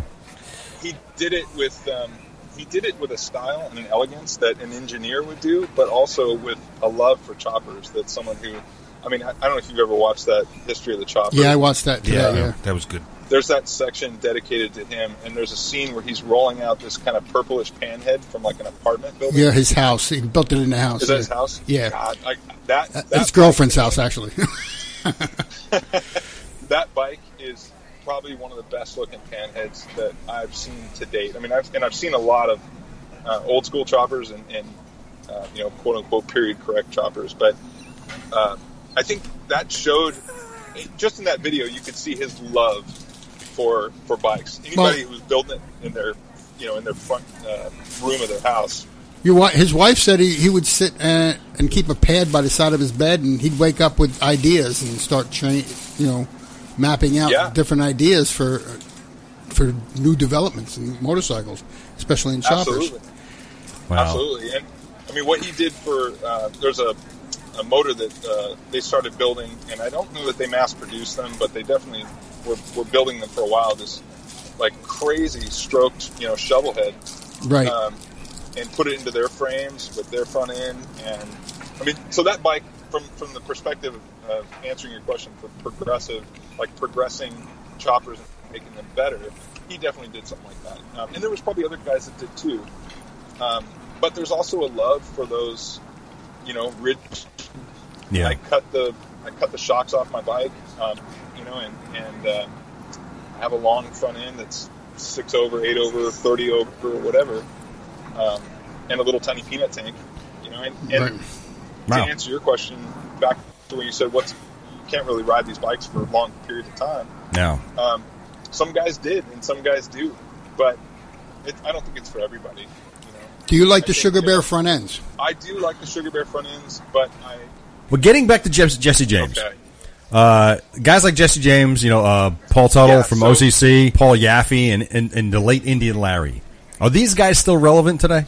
You know, I think they are in the sense that um, they did what they did inside of inside of their uh, experience and their culture.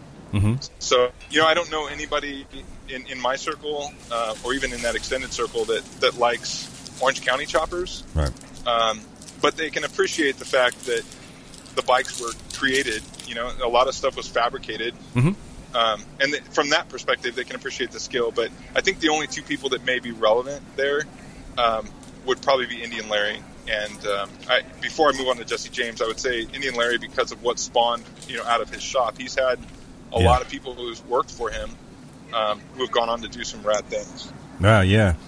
Now Jesse James, he's is he still building? I don't know that Jesse's actually building motorcycles. Uh, I actually used to, I used to follow him on Facebook, but I stopped. Um, I know that he's doing Jesse James firearms. He's still into metallurgy.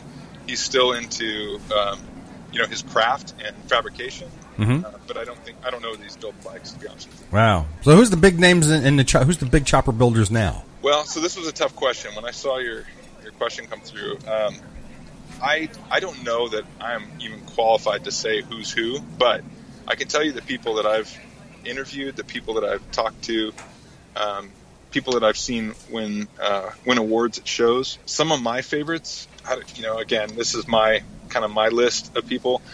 I really like uh, Max Schaff up out of Oakland, California.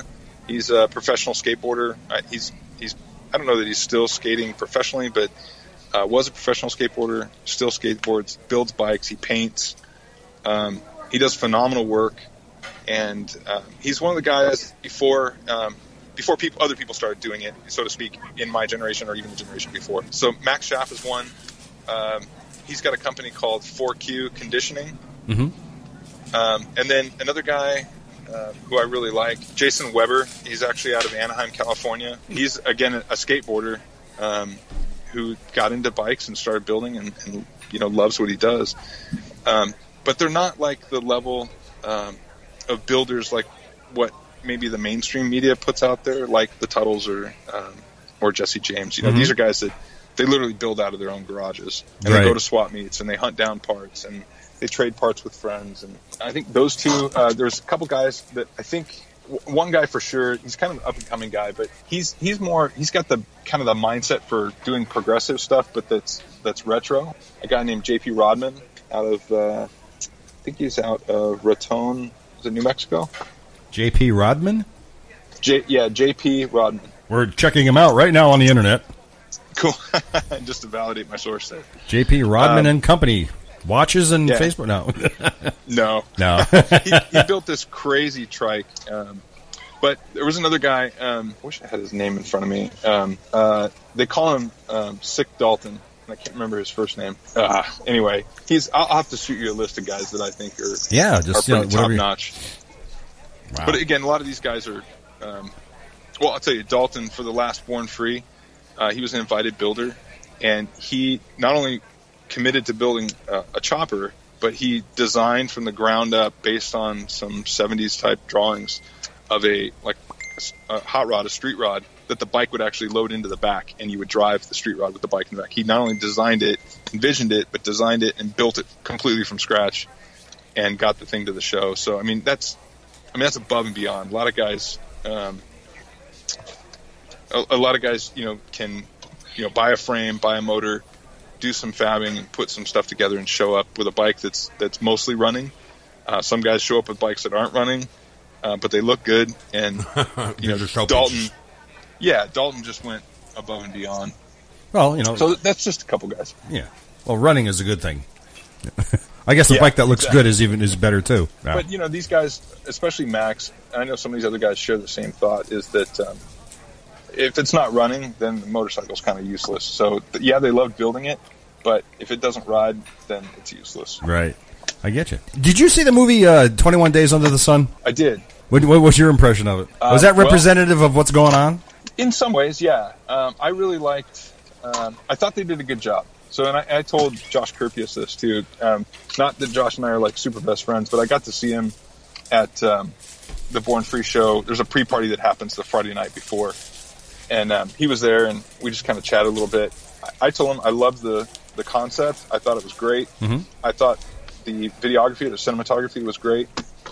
Music was good. Um, there was just some continuity in it that kind of lacked for me. I think they probably could have uh, got another, I don't know, 20 or so minutes out of it and just made the movie flow better. But that's that's just my opinion critiquing it. I think overall, um, the guys who were riding, uh, especially, uh, you know, Josh is a guy who's a fantastic photographer who has ridden, you know, a serious chop from coast to coast. I don't know how many times in his life, and he's done it a lot. So I have a lot of respect for him. Um, another guy, another guy. I have to. I, I think no one by his Instagram name. This is so terrible. Uh, 3G Nuck, who was in that movie. Um, he he builds classic like knuckleheads, and not only does he build them, but he finds these specific bikes that were built during the 60s and 70s. Somehow he hunts them down, and he finds them whether they're with the widow or they're with the son-in-law or the brother, wh- whoever has the bikes, and he somehow gets them, restores them, and just it's amazing to see the work that he does. See, a lot of guys are using the the, the knucklehead seems to be the engine. In That's- some ways, Yeah. I think to the to the connoisseur, The You know, I think- connoisseur. The- that's- the motorcycle and connoisseur. There's two things you usually don't hear in the same sentence. But yeah, I think I think the guys that are really into um, they're really into the vintage bikes that really love old choppers. Like there's guys that that'll find an old flathead, like you know a '40s um, flathead motor, and build a chopper around it. Same thing with the you know the the knuckleheads. But are they the most efficient motor? Uh, no, I mean they're made out of plumbing parts, you know. so, but it's the nostalgia and the joy of like, man, I bought this knucklehead motor and I found this piece of crap basket case frame and all these parts and I put it together and I'm riding it. wow, And you can't put a price tag on that. No, not at all. I mean, you can to build it, but Yeah. you can't put a price tag on the joy that that would bring. of course not. And this, I re- this is not one of the questions I threw at you earlier, but it seems to me that almost like the chopper culture and the rat bike culture, kind of like holding hands. in some in some way i think i think you get in that in the chopper culture you get guys who just build um, bikes that want to ride them and they don't care really what they look like you know Yeah. but then that that specific i think i know what you're you're talking about just that specific like rat rods Mm-hmm. and like rat bikes where they're created specifically to look old um, Mm-hmm. there is some of that um, i've seen a little bit of it at the at the show but mostly from the people who are attending the shows, not Yeah. really the guys who are in the shows, you know, submitting bikes and stuff. Right now, this a, a- another question. Going back to what I had asked you earlier about the, the bikes being h- hardtail and all that, it seems that choppers are intentionally designed to be short short haul bikes that you know that some people dare to take on those long rides. You know, but watching Yeah. that movie. You know, you get you, you kind of feel the opposite of that. You know, like it's a like it's a bike that you can use every day around town. You know, but Yeah. you don't want to be taking it on long trips. I think it really depends on the individual. Um, Yeah. You know, it's kind of one of those things like, um, does jumping on a hard-tailed shovel and heading from here to New Jersey to go visit my brothers in New Jersey sound like a great idea? And not on the shovel. You know, I'd rather do it on like maybe a street glide. Yeah, of course. That would be that would be oppor- uh, that would be the best, uh, in my opinion. But I think it just depends on the indi- individual and guys like the people who were in that movie um, or in that that video. Their lives do not really um, differ much from what you saw in there, and that's what they do. They Really? ride and they ride hard, and they stay with people that they they get to know.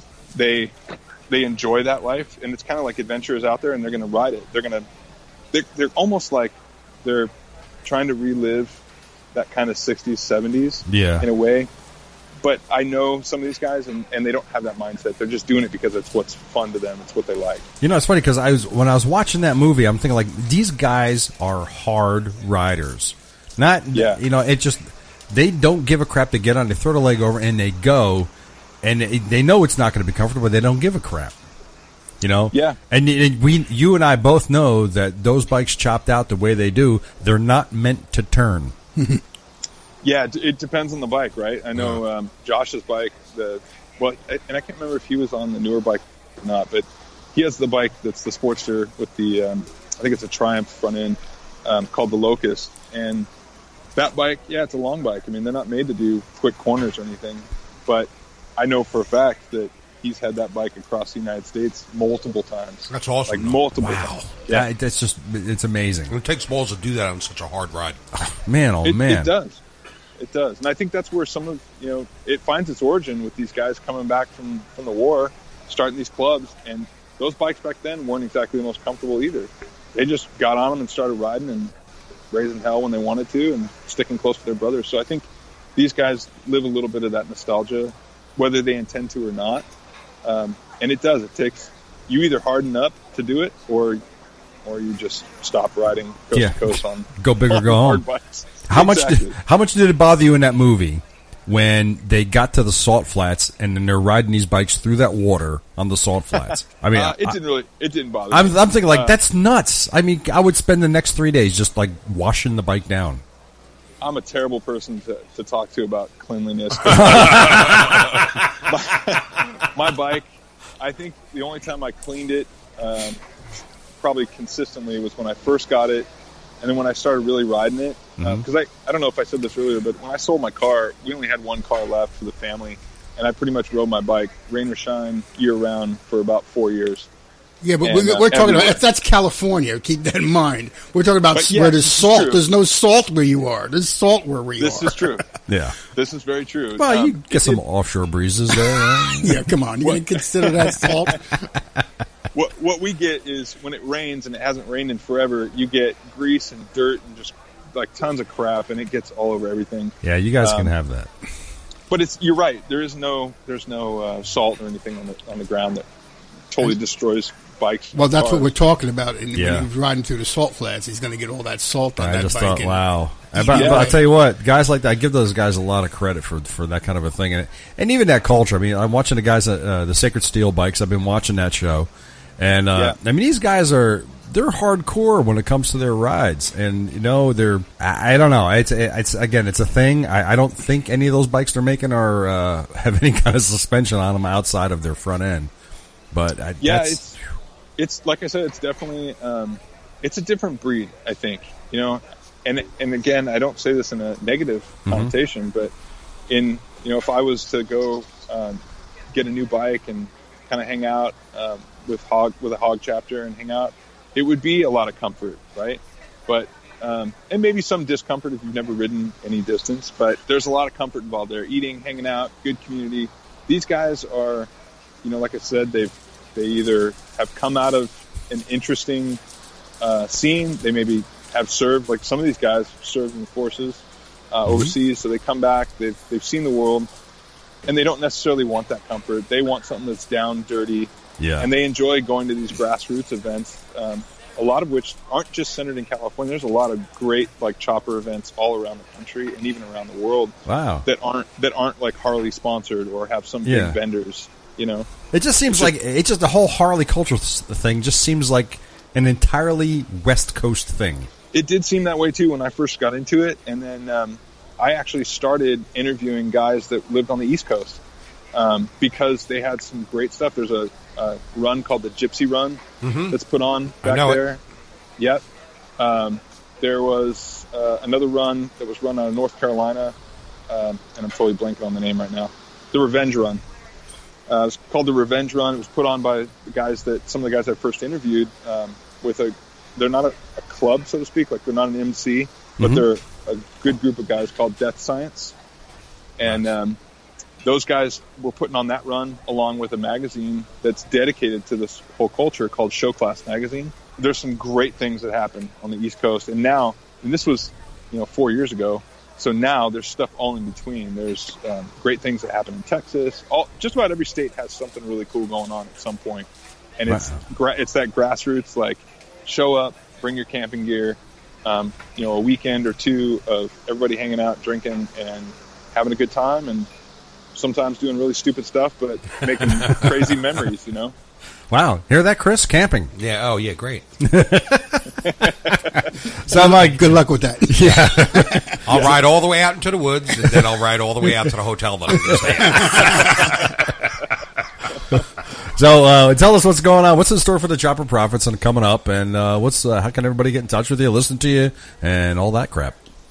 Sure. So uh, I took a little bit of a break after season three. Um, I released a couple podcasts and just decided uh, I was tired of chasing people down and spending so much time in my garage, um, bent over my computer editing. So decided. Uh, No, to we take a don't little do bit of a break, right?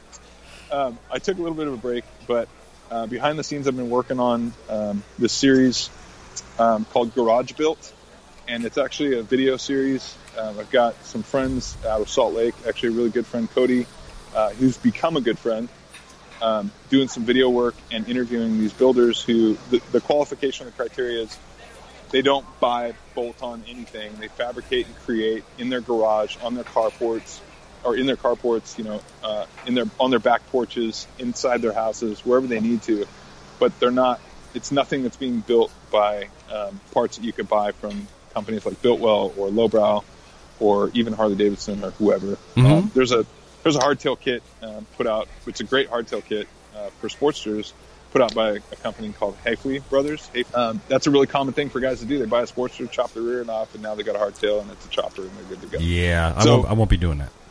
my, my focus is to steer away from those guys that do that and focus on the guys who don't have money and they're building these killer bikes out of their garages. Wow, that's awesome. That that I'm hoping uh, will be ready here. We're still we're still actually filming, um, and so I don't have a release date for it, but I'm hoping it comes out sometime a little bit before uh, summertime. And they're just real short, like three to four minute um, videos focused on these guys and what they're doing. Very cool. so, I- it's- um, you- the are other you are you gonna you gonna merge that with Chopper Profits podcast? Or Um, Yeah, the other thing I'm going to do is I think I'm going to do another season. Um, between the first season that we did and now, um, people had the good idea to start doing chopper podcasts and interviewing some of the people I've already done, yeah, and and I totally respect that. I don't have any um, you know hard feelings towards those guys. Um, there's actually a really great podcast out of North Carolina area called uh, Riders on the Norm, and uh, these guys are doing a great job, like you guys are doing. We're they're getting together and having people in studio and and hanging out. So um, I'm I'm actually I feel like I maybe inspired some people. it makes me feel good. well, that's good. Yeah, because Oh, you because So- honestly, you, you're the only podcast out there that I know of uh, that's doing anything about choppers. You just you just don't hear it, and because there are so many builders out there that are doing what doing the chopper thing, uh, I, I think it sounds it seems to me like you have a like an endless supply of people you can talk to. you know, with technology, I think uh, we're able to reach anywhere. Just like you know, this interview um, over Skype and stuff. I I look forward to doing some more interviews with some guys and maybe doing a season four. So that's that's kind of Absolutely. my plans. Cool. Great, and how, good. how- how can people check you out now? Where- What's the what's the whole thing? They can uh, so there's a couple places you can get us. You can get me at uh, chopperprofits.com. You can also look in iTunes for Chopper Profits, and uh, you can download the podcast there. Uh, but the website generally is where I post stuff. Uh, but I also am on Instagram. In fact, all the rise of, of following and downloading of the podcast came out of Instagram. I had, I didn't post anything initially on Facebook, um, and I didn't buy marketing. It just all came from people who wanted to check out the what we were doing in the podcast and stuff. So, Instagram uh, at Chopper Profits and ChopperProfits.com is a website. Very Great. cool. Mike, listen, I want to thank you very much for joining us here on the Motorcycle Men podcast. Keep up the good work. Yeah, you're doing awesome, a great man. job. and Thanks, just, Mike. Just keep your keep the culture Thanks, alive. guys. You know, spread the word. Uh, that's we need uh, we, we need that. I And think the it's whole world awesome. does. I think All it's right? awesome. Thanks, guys. I appreciate it, and I, I love what you guys are doing too. I can't wait to uh, check out. You said you're going to be dropping the video podcast here. Uh, we're gonna start. Yeah, we got the, we got some things we're gonna be putting up. Cool. I look forward to seeing it. All right, man. Very good. All right, Mike. Take, care, care, buddy. Thanks a lot. Ride safe, right. my friend. Thanks, you guys. Have a great one. Thanks for having me on. Absolutely. All right. So there, Mike Dub uh, from um, Chopper, Chopper Profits. Profits. That was great. It's good to have him on. You know, Yeah, that is such a such a niche. Uh, it is, and you know, but you it's don't a popular one, though. I mean, it's, it's you know, got a. yeah, you just don't see it around It's also here. very costly. And I think that's Well, a big it- part No, of it's it. just like any, anything. I mean, if you're going to get into you know building stuff from scratch, you know, it's, Mm-hmm. Exactly. You know, you not, not only just costly, but uh, ti you have to enjoy something just like I mean, just like it's relative to anything. You have to enjoy it. Like you said, I mean, you, you got guys out there that that, that go like. Uh, you know, like that antique roadshow guys. You know, you, you're going out there hunting shit now. Yeah, right. Oh, yeah. You know, we're- you're not just being a Harley guy who's going to go to Harley Davidson. You're buy going- parts and put yeah, it on. right. You know, Like you're, I'm gonna you're do? going to swap meets. You're, You you're, want every swap. meet. going all, all over the place, and you're buying stuff. Yeah, But- You're, You're you'll buying drive two hours to a pod. you know, it's kind of like Right, kind of like uh, Steve at TT Cycles, man. He, I mean, he's doing that kind of thing too. He's built the bikes, you know. So Wikipedia. This comes from Wikipedia. This is the description of a chopper from Wikipedia. All right, there it goes like this. Uh, we should have brought that up on Mike and see if he agrees. yeah, we should have. I, I just we, we don't think of things like this. All right, Have so- to email it to him. All right, so we're here now out on the pad. No. Watch your That head. fucking helicopter Watch your down, head. please. A chopper is a type of custom motorcycle which emerged in the United States in 1960s. See, Mike already would have said that's a lie. and don't forget sugar. Uh, uh, what Sugar is it? Bear. Sugar bear. what Sugar is Bear. and Sugar Daddy. it? I was going to say sugar daddy. Yeah, right? Sugar Bear said in 1950s. How about a Sugar Mama? All right. Uh, the chopper is perhaps the most extreme of all custom styles, op- often using radically modified steering an- steering angles and lengthened forks for a stretched out appearance. Appearance. Dude, there's- Appearance. I, Appearance. could, I could not say forks. I, it bl- I went blank, mind blank. Like, what the hell? Am They I can be thinking? built from an original motorcycle, which is modified or chopped, or built from scratch. Some of the characteristics featured of choppers are long front ends with extended forks, often coupled with an increased rake angle.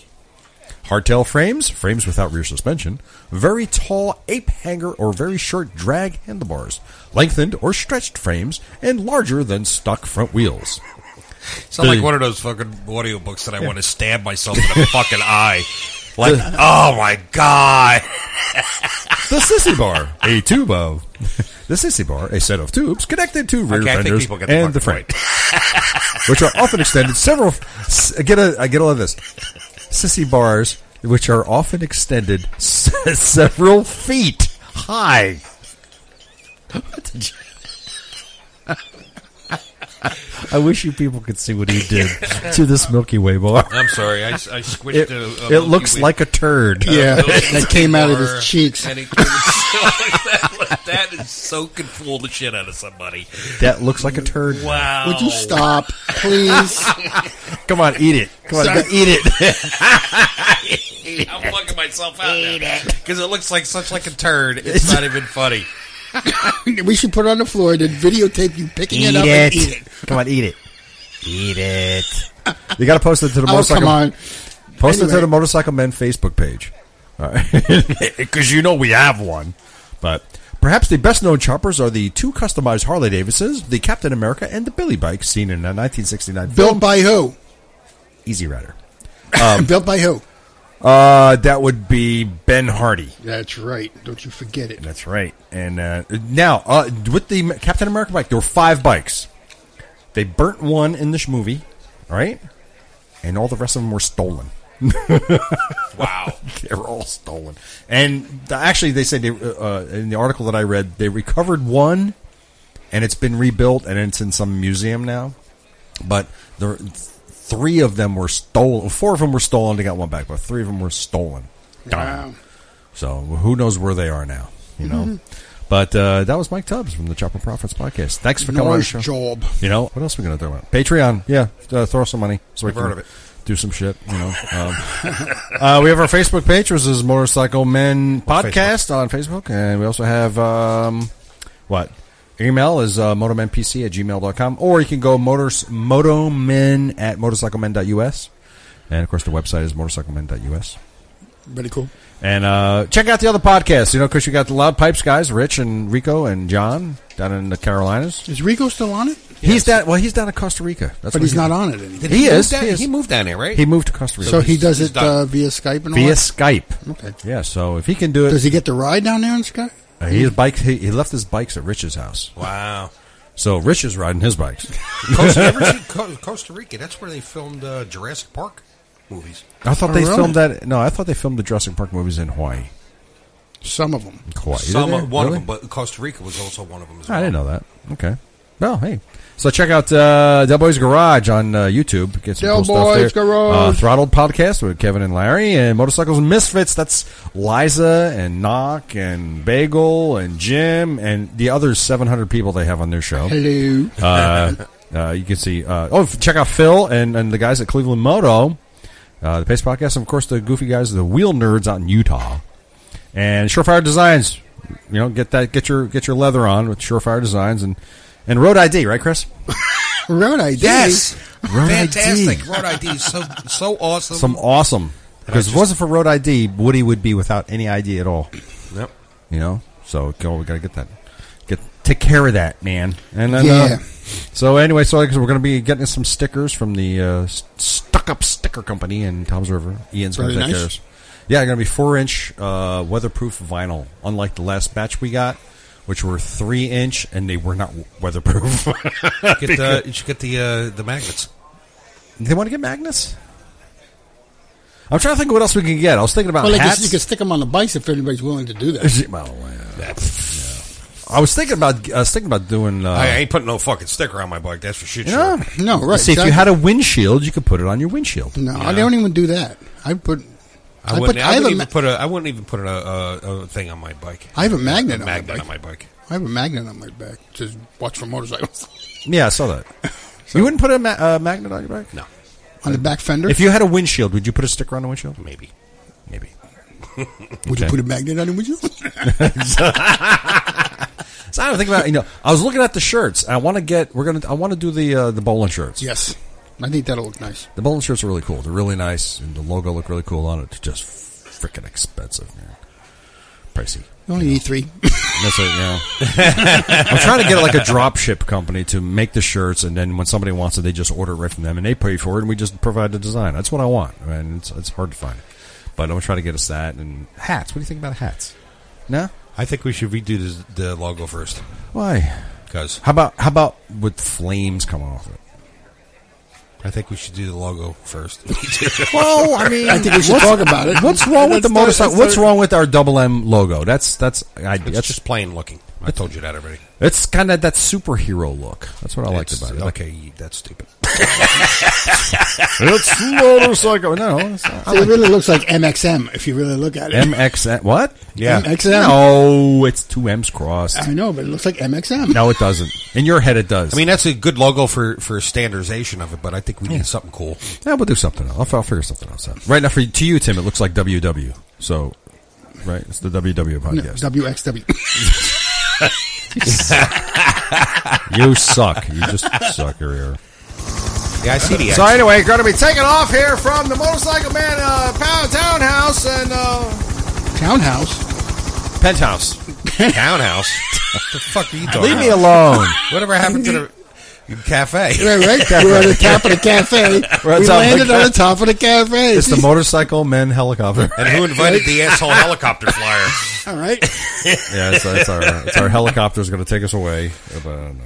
So so next week we're not going to do a Tuesday podcast, but I am. go- I, well, Whoa, whoa, I'm going to whoa, do whoa, an, uh, whoa. I'm going to do an interview uh, with Ken Blanchard. He's an author.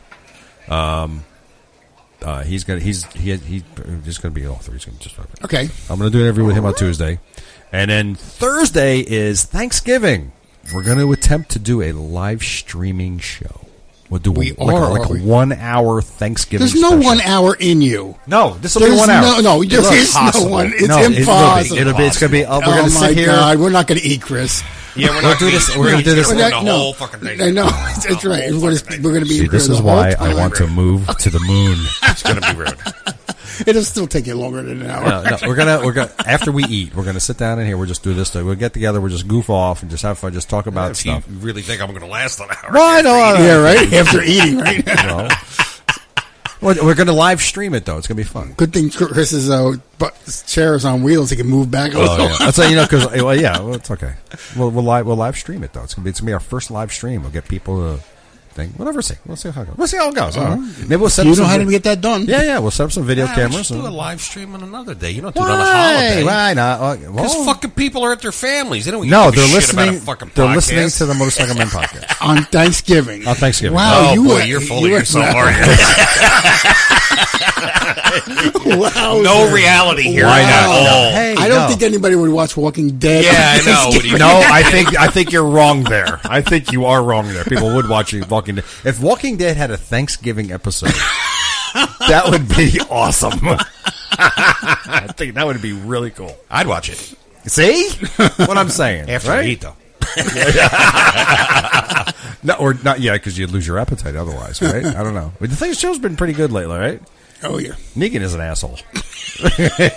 it's, They're a tough ass, man. I'm just like, what? Yeah. It's not making. This could go on for I know. another hour. It could, I know.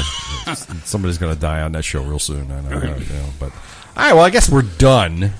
for now. Okay. All right. Uh, I'm uh, I'm Ted. Uh, wrong way, and you're listening to the Motorcycle Men podcast, and we're getting out of here. Yes, you are. And uh, No, you did. You did, Did. listen to the motorcycle. where's my squeak? There we are. Thank you. I'm here with Tim Buck Two and Chris the Joker, and this is the Motorcycle Men podcast. And Tim, and take us out, Hey, ride like nobody sees you. and Chris.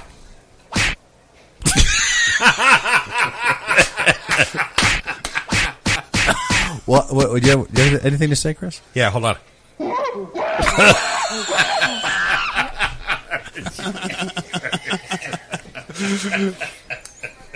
People wonder why I can't get shit done, right? yeah, yeah, it's us. yeah, we- All right. Well, uh, you guys take care, ride safe, and uh, pay attention out there.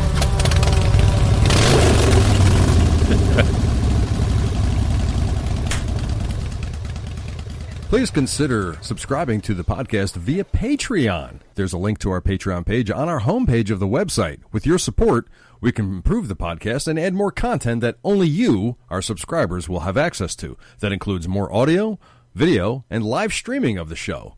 For more information about the Motorcycle Men, visit our website at motorcyclemen.us. There you can join our mailing list or leave a comment and maybe give us some feedback. You know we always welcome your thoughts. If you would like to email the Motorcycle Men directly, email to motomenpc at gmail.com. Please visit our Facebook page at facebook.com slash motorcycle men podcast.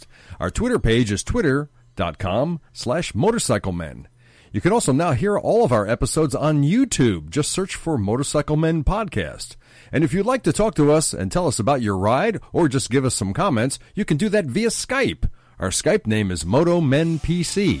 And if you find yourself doing nothing on a Tuesday night between 7:30 and 9:30 p.m. Eastern Standard Time, check in with us and we'll make you part of the show. And if you're a good guest, we might just send you some stuff.